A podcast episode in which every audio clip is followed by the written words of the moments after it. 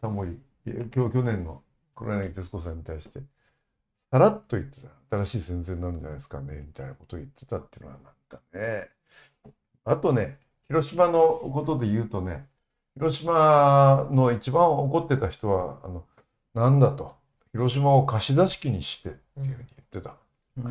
貸し座敷っていうのは要するに会場として我々のところをこう利用しただけじゃないかみたいな、貸し座敷って言ってた。でそれね、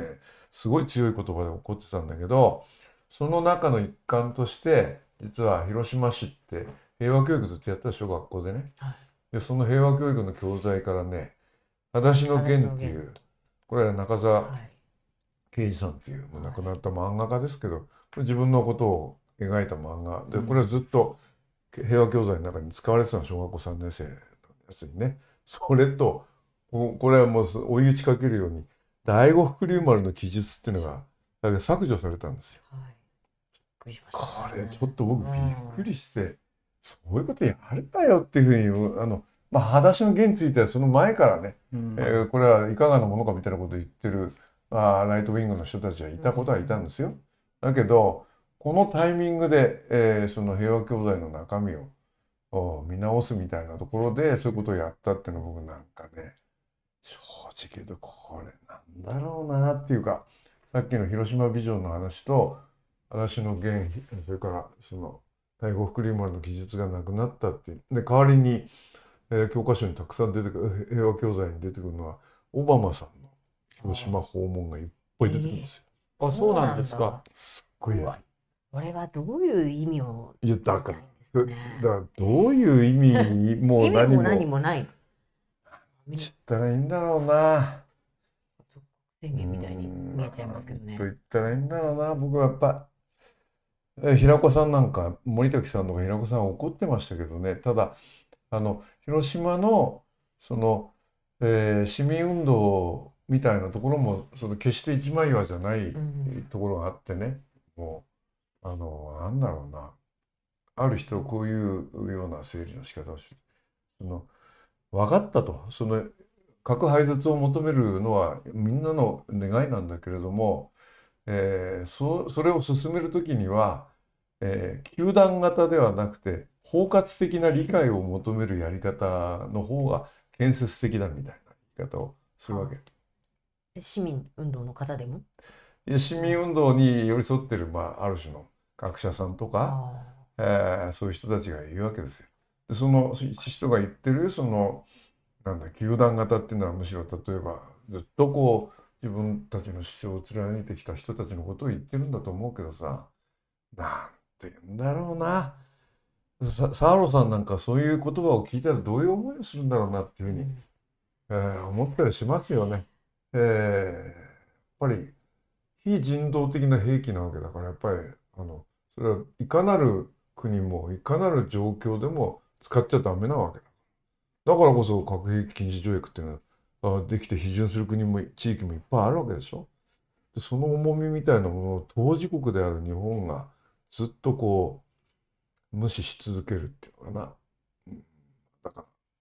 核の傘っていう、日本はアメリカの核の傘で安全保障上の環境を守ってもらっているみたいな、そういうことをシンボリックに伝えるオバマさんとその被弾教の方のあのシーンが教科書になってるってことですか。その写真がだから一番シンボリックな形で出てるっていうことの意味ですよね。もうそれって結構ものすごく大事なことだから、本当は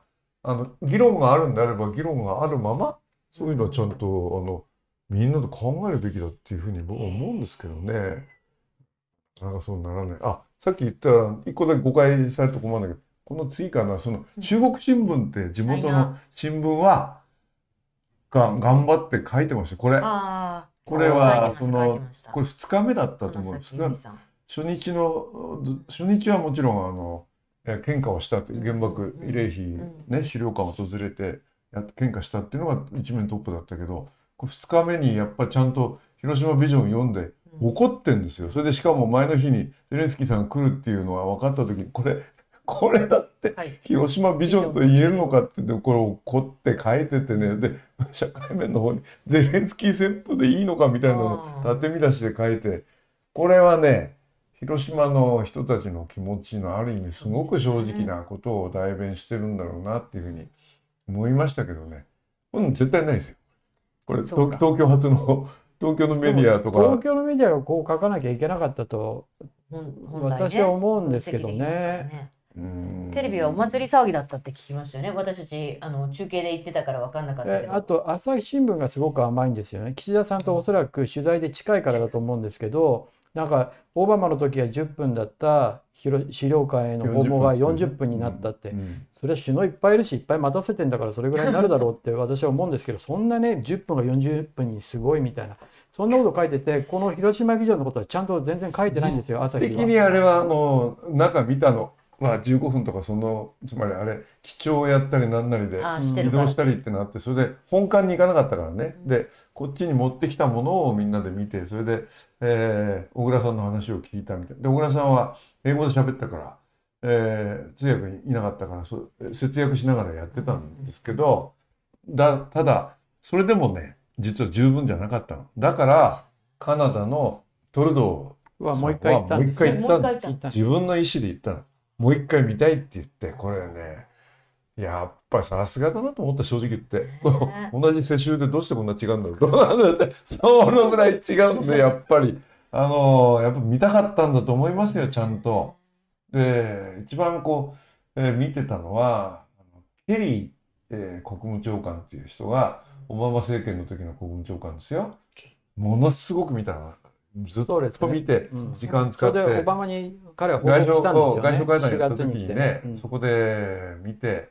やっぱり感じたものはあったんじゃないですか。他の人がみんな帰っちゃった後もずっと、彼の残ってやってたって言ってたから、そういう思いっていうのはやっぱ見れば変わると思うのね。だけど今回みたいにやっぱり本番はやっぱりゼレンスキーさんが来て、G7 のゼレンスキーウクライナとの支援結束を確認する場だっていうような意味があるから、やっぱりそっちの方に時間割くのはこれはまあしょうがないけどね。だけどそういう動きっていうのを見ててっていうふうにいろんなこと考えましたけどね。なんか海外メディアのゼレンスキー大統領に対する質問がそのパック3がどうだったかとか、地雷除去システムはどうだったかとか、武器供与についてのゼレンスキー側のコメントを求めたり、それから F16 についてどこまで進んだとか、ちょっとね見方がなんか全然違う場にされてるなという感じはしましたね。ただ日本の記者が聞くと、私たちが求めてるのはこの広島のような平和な街にバフムト他含めてね、そういうふうな最高の街として生まれ変わるために再建に力を貸してくれっていう海外とのやり取りとは全くやはりそれは多分憲法9条であるとか広島の街がどういう街であるかっていうのを、ゼレンスキー時代が多分事前に知識を得てるせいか、武器をくれとは言いませんでね。広島のことって本当に世界中のことを人は知ってますよ。これいろんな場所に取材行ったらもうとにかく広島っていうのは中東でも東欧でも北欧でもロシアでも中国でも広島っていうのはもうみんな子供も知ってるわけだから、でそういうやっぱり世界史上人類史上のシンボリックな意味のあるある意味で言うとですよ、聖地なわけだ。ある意味でそこで今回のようなビジョンが出されたっていうことの意味だな。それはやっぱりきちんと検証されるべきだと思うし、なんだろうやったみたいな形で。G7 サミット大成功だみたいなような総括のされ方って僕は違うかなっていうふうに思うし、それからシェルパの人が一生懸命書いたシナリオ通りに行って、僕はテレビの人間なんでテレビがやっぱりそれをメディアショーとして、報じ続けたっていうことについてはやっぱり後からずっとやっぱ検証しなきゃいけない部分っていっぱいあると思いますけどね。この時やった、バイデン大統領の会見もこの岸田首相の会見の4時間後ぐらいにあって行ったんですけれども、バイデン大統領はその広島についてやっぱり核兵器を使うとどういうことになるのかっていうのを非常に想起させたっていうことは一言言いましたけれど、それ以外その話はなくて、でこの核軍縮なんて話は全くなかったですし、アメリカメディアからもそういう話は出てないですよね。だから全然伝わってもいないし、日本で言われてることと全然違うでそれはだってアメリカにいたから分かると思うんですけど、トリニティサイトとか行くともういまだにだって核兵器投下の正当性みたいなことを、あれがやんなかったらだって第二次大戦終わってないじゃないかみたいなことを言うんですよ。でいまだにだってトリニティサイトは投下した日に見学イベントとかあって、あれですよ、キノコ雲のこうグッズを売ってたりとか。すごいんですよ。でそれは被爆者の思いとはやっぱり天と地ぐらい違うんであって、それを落とした側の論理みたいなものっていうのはバイデンって人はもちろん知ってるわけだし、下手にこれはそういう人たちを刺激したくないみたいな。アメリカの歴史だってミソニアン博物館で原爆展やろうとしたら在郷軍人会が反対して中止に追い込むぐらいのまだ力ってのはあるわけですから、もちろんバイデンっていう人だって。一般的な核兵器の非人道性みたいなことは認めるかもしれないけど、なんで謝んなきゃいけないんだみたいなことについて言うと、アメリカの保守派の中のやっぱりマジョリティは核兵器使用の正当性っていうのはやっぱりまだに強く残ってるっていう、残念ながらね。オバマは実際のところその胸の内を明かしたことはないんですか？ありますよ。だから最初は破片演説ですよ。これがだってノーベル平和賞の受賞理由になったわけだから。